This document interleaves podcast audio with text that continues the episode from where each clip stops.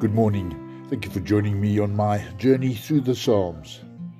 Today we turn to Psalm 60, a prayer for deliverance. You've rejected us, God, and defeated us.